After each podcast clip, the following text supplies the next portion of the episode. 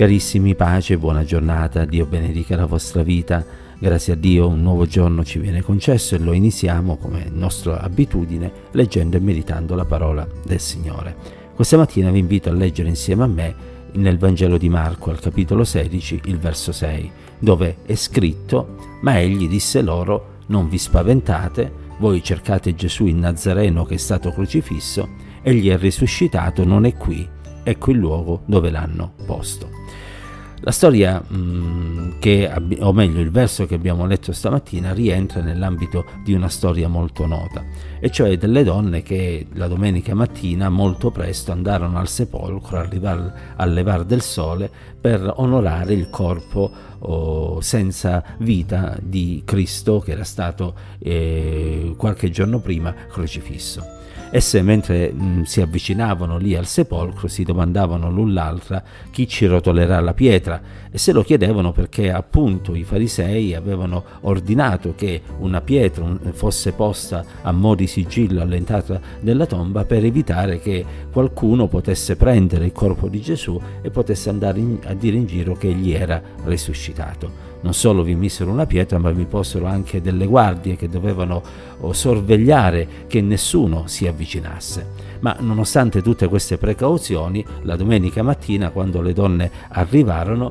videro la pietra che era rotolata, nonostante fosse molto grande, entrarono nel sepolcro e non trovarono il corpo di Gesù. Trovarono soltanto un giovane che era seduto oh, a destra e che era vestito di una veste bianca e naturalmente si spaventarono perché mh, mm, non riuscivano a capire cosa stesse succedendo. E proprio questo giovane disse le parole che abbiamo letto stamattina e cioè il fatto che è vero che Cristo era stato crocifisso, ma era altrettanto vero che egli era risuscitato e che quindi non potevano trovarlo lì nella tomba. La crocifissione e la resurrezione di Cristo sono il fondamento della nostra fede. Noi sappiamo che per il sangue che lui ha versato sulla croce, i nostri peccati possono essere cancellati. Invocando infatti il perdono di Dio nel nome di Gesù, noi veniamo lavati da tutte le sozzure del peccato che ci hanno caratterizzato fino oh, a quando non abbiamo confessato il peccato stesso e mediante la sua risurrezione noi abbiamo la certezza che un giorno risorgeremo anche noi a vita eterna proprio per la fede che abbiamo in Cristo Gesù.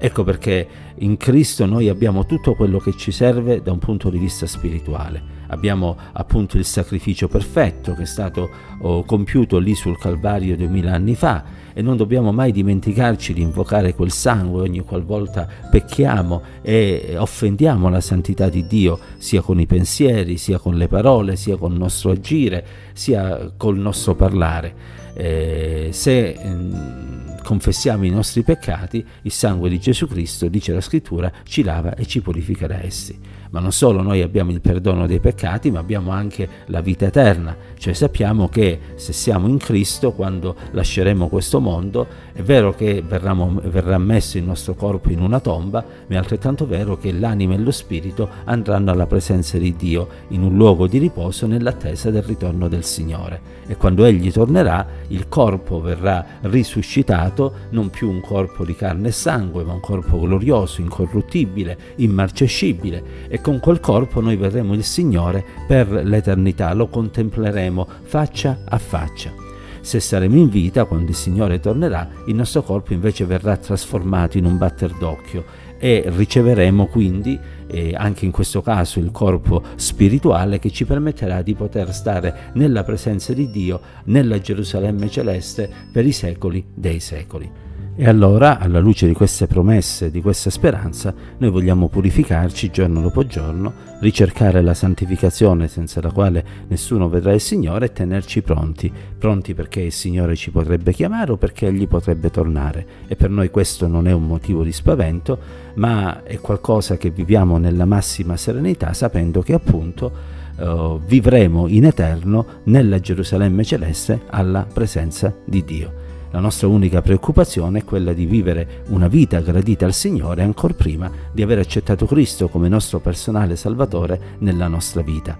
Il desiderio del mio cuore è che questa breve riflessione possa essere un incoraggiamento per tutti quanti noi a camminare in novità di vita, ricordandoci che colui in cui abbiamo creduto è vivente e che Egli è alla destra del Padre che intercede per noi giorno e notte. Il suo desiderio è di preservare la nostra vita dalla condanna eterna e se noi rimaniamo in Lui noi siamo al sicuro perché nessuno ci potrà rapire dalla sua mano. E qualunque cosa possa accadere nella nostra vita, ricordiamoci, abbiamo un Dio vivente e noi vivremo per l'eternità se saremo perseveranti fino alla fine. La grazia, la pace, l'amore e la presenza di Dio ci accompagnano ancora oggi. Dio ci benedica insieme.